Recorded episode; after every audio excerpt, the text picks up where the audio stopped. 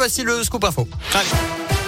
Salut Nico, salut à tous. À la une de l'actu, le tour de vis du gouvernement pour endiguer la cinquième vague de Covid. Gabriel Attal s'est exprimé tout à l'heure à l'issue d'un nouveau conseil de défense sanitaire. Le porte-parole du gouvernement a notamment évoqué le renforcement du port du masque en intérieur comme en extérieur. Le pass sanitaire va lui aussi être renforcé pour, je cite, mettre davantage de contraintes sur les non-vaccinés que sur les vaccinés.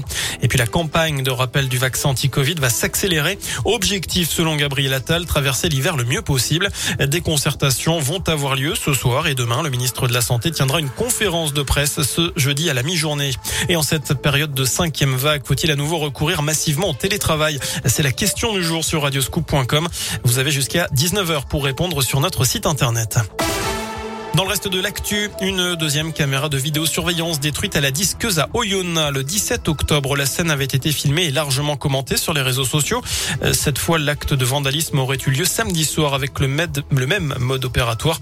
Une enquête a été ouverte. Selon le progrès, la caméra venait d'être installée quelques heures plus tôt.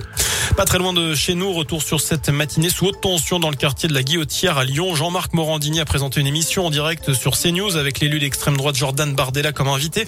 Des riverains en colère ont réservé un comité d'accueil. Des insultes ont été entendues.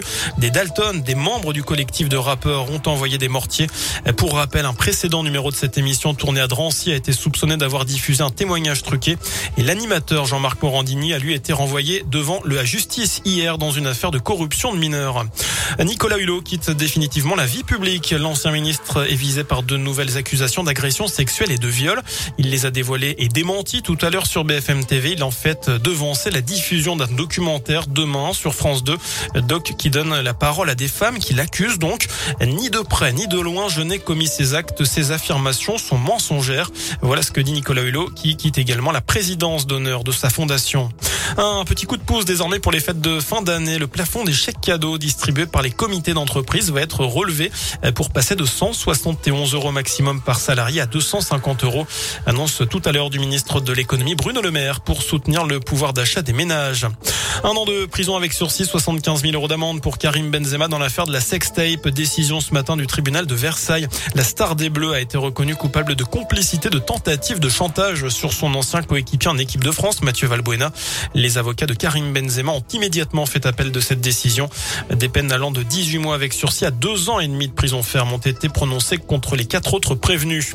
Le foot justement avec Manchester City PSG ce soir à 21h, la cinquième journée de la phase de groupe. Les Parisiens seront qualifiés en cas de succès pour les huitièmes de finale de la compétition. Hier, Lille a battu Salzbourg et s'est également rapproché de la qualif. Voilà pour l'essentiel de l'actu. Info de retour dans une demi-heure. À tout à l'heure.